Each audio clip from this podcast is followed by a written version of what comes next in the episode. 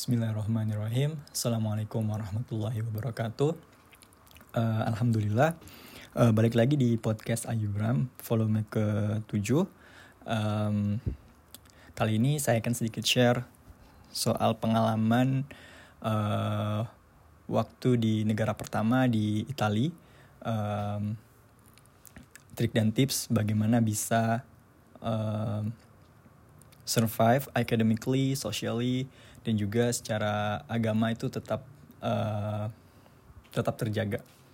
Uh, insya Allah mungkin bisa bermanfaat nantinya buat teman-teman yang akan berkuliah atau Allah izinkan kuliah di negara-negara Eropa uh, yang culture-nya kurang lebih sama. Uh, kali ini um, saya akan mulai dari pengalaman pertama di semester pertama waktu itu sebenarnya kuliahnya di bulan September ya tahun lalu 2020 uh, karena COVID uh, 19 ya. Kita kuliahnya itu online. Jadi uh, beberapa teman yang sudah yang memang uh, dari Eropa ada juga yang dari negara-negara yang waktu itu masih zona hijau itu sudah bisa berangkat. Tapi waktu itu karena Indonesia masih cukup uh, krusial juga situasinya masih belum pasti masih case-nya masih banyak. Jadi waktu bulan September itu belum bisa berangkat qadarullah jadi kuliahnya masih online. Uh, waktu itu perbedaan waktunya kurang lebih 6 sampai 7 jam. Um, jadi kalau misalnya ada kuliah semester 1 itu uh, misalnya kuliah di Italia atau di Turin itu jam 1 siang di sana maka jam di Palu berarti sekitar jam 7 gitu. Jadi kadang kelasnya tuh sampai jam 7 uh, jam 7 malam di sana.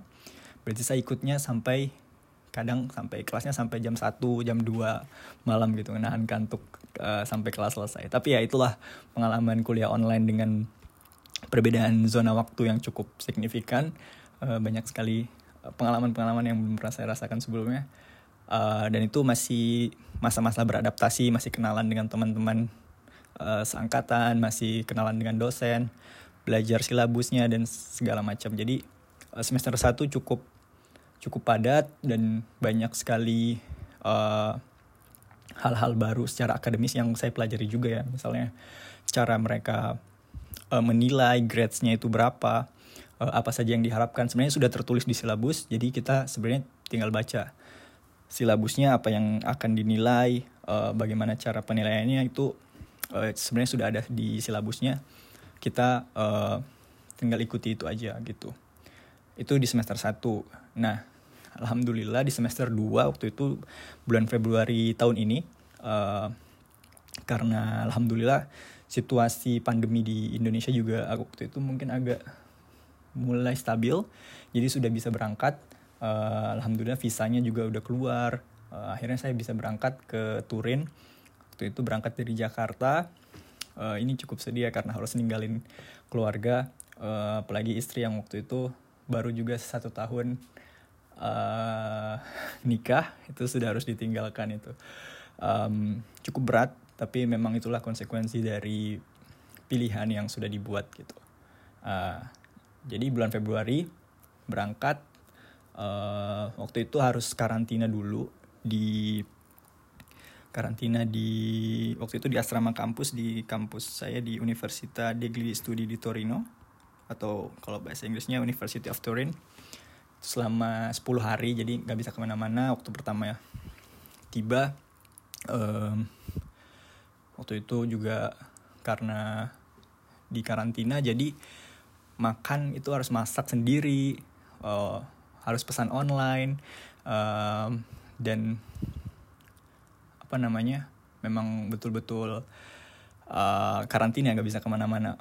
Uh, meskipun sebenarnya bisa kalau untuk beli waktu itu beli sim card ada juga untuk ngurus uh, apa namanya dokumen-dokumen awal itu bisa gitu. Kalau urgent kita bisa minta izin sebenarnya waktu itu. Uh, jadi waktu di Itali pertama kali first impressionnya uh, sebenarnya soal sarapannya sih yang buat saya yang cukup apa namanya cukup dalam tanda kutip aneh ya berbeda dengan pengalaman saya dulu. Pengalaman di Indonesia misalnya makan itu biasanya kalau sarapan nasi atau apa namanya roti yang pokoknya sampai kenyang gitu. Tapi kalau di Turin waktu itu orang-orang kalau sarapan tuh cuma pakai kopi yang ukurannya juga di gelasnya itu kecil gitu cup kecil dan juga um, makannya itu satu apa croissant atau croissant yang um, juga tidak begitu besar gitu. Jadi itu typically orang lokal di sana makannya atau sarapannya itu cuma uh, kopi sama yang roti manis lah atau biasanya disebut cornetto gitu. Itu yang um, wow itu saya juga mulai terbiasa juga dengan sarapan yang hanya kecil seperti itu gitu. Tapi lama kelamaan juga wah ternyata bener karena kopinya juga pahit dan itu mem, apa namanya memulai hari juga jadi semangat gitu karena karena udah dibangunkan uh, dalam tanda kutip sama kopinya gitu. Nah kemudian soal bahasa juga sih. Yang menurut saya yang cukup challenging selain makanannya um, uh, ini saya sudah bahas juga sih di blog soal uh, challenge uh, yang saya rasa cukup menantang ya selama di Italia itu yaitu bahasanya kalau teman-teman tidak punya basic Italian seperti misalnya menyapa uh, buongiorno uh, atau buongiornata itu um, akan susah gitu untuk misalnya ber uh, bersosialisasi dengan bersosialisasi dengan warga lokal atau mencari teman sesama orang Italia itu susah. Biasanya makanya saya juga bisanya bertemannya tuh dengan orang-orang dari uh, biasanya dari Maroko banyaknya atau teman-teman yang dari negara negara-negara Timur Tengah atau dari Asia misalnya Vietnam itu banyak jadi lebih akrab dengan orang-orang Asia dan orang-orang di luar non Italia karena bahasanya gitu. Padahal sebenarnya mereka ramah-ramah aja gitu.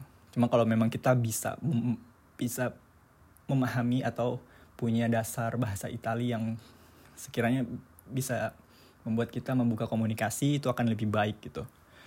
Um, jadi saran saya sih memang pelajari bahasa daerahnya itu penting banget nanti ketika uh, kita benar-benar ingin uh, merasa menyeluruh apa bisa hidup di tengah-tengah masyarakat itu lebih lebih bersosialisasi lah gitu tidak sendiri-sendiri nantinya kita bisa belajar budayanya juga lebih mudah kalau kita paham bahasanya gitu. Itu pintu masuk sih sebenarnya.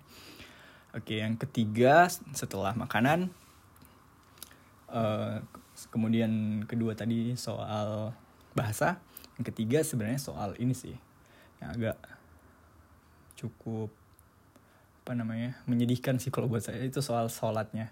Uh, jadi mungkin karena Islam itu sebagian um, sebagai agama yang minoritas jadi masjidnya itu sebenarnya banyak masjidnya yang bisa kita cari tapi terbatas dalam hal um, waktunya gitu. Jadi kadang mereka buka hanya kadang 30 menit atau satu jam dalam uh, waktu sholat gitu. Jadi selain waktu sholat itu tutup.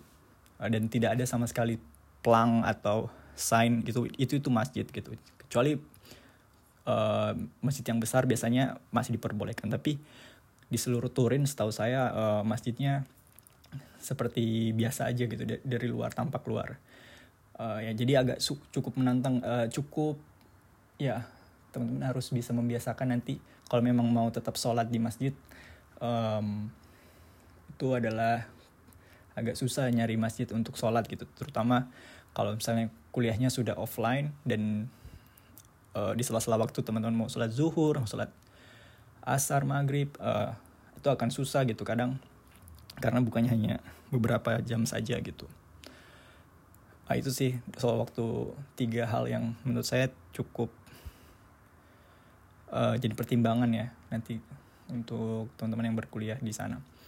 Um, soal akademik ini udah 10 menit mau 10 menit jadi singkat saja soal akademik uh, tadi saya sudah sedikit bahas uh, di sini sih mereka absen itu cukup penting ya karena kadang dosen juga um, kalau kelasnya kecil kayak di angkatan saya di jurusan saya itu cuma 12 orang jadi akan ketahuan gitu.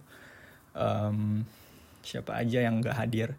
Uh, tapi kalau yang kelasnya besar kadang-kadang ya nggak di absen juga gitu jadi nggak begitu penting. Uh, tergantung dari dosennya sebenarnya. Uh, ada yang jadi teman-teman baca silabusnya apakah itu uh, presence itu jadi suatu hal yang dinilai atau enggak gitu.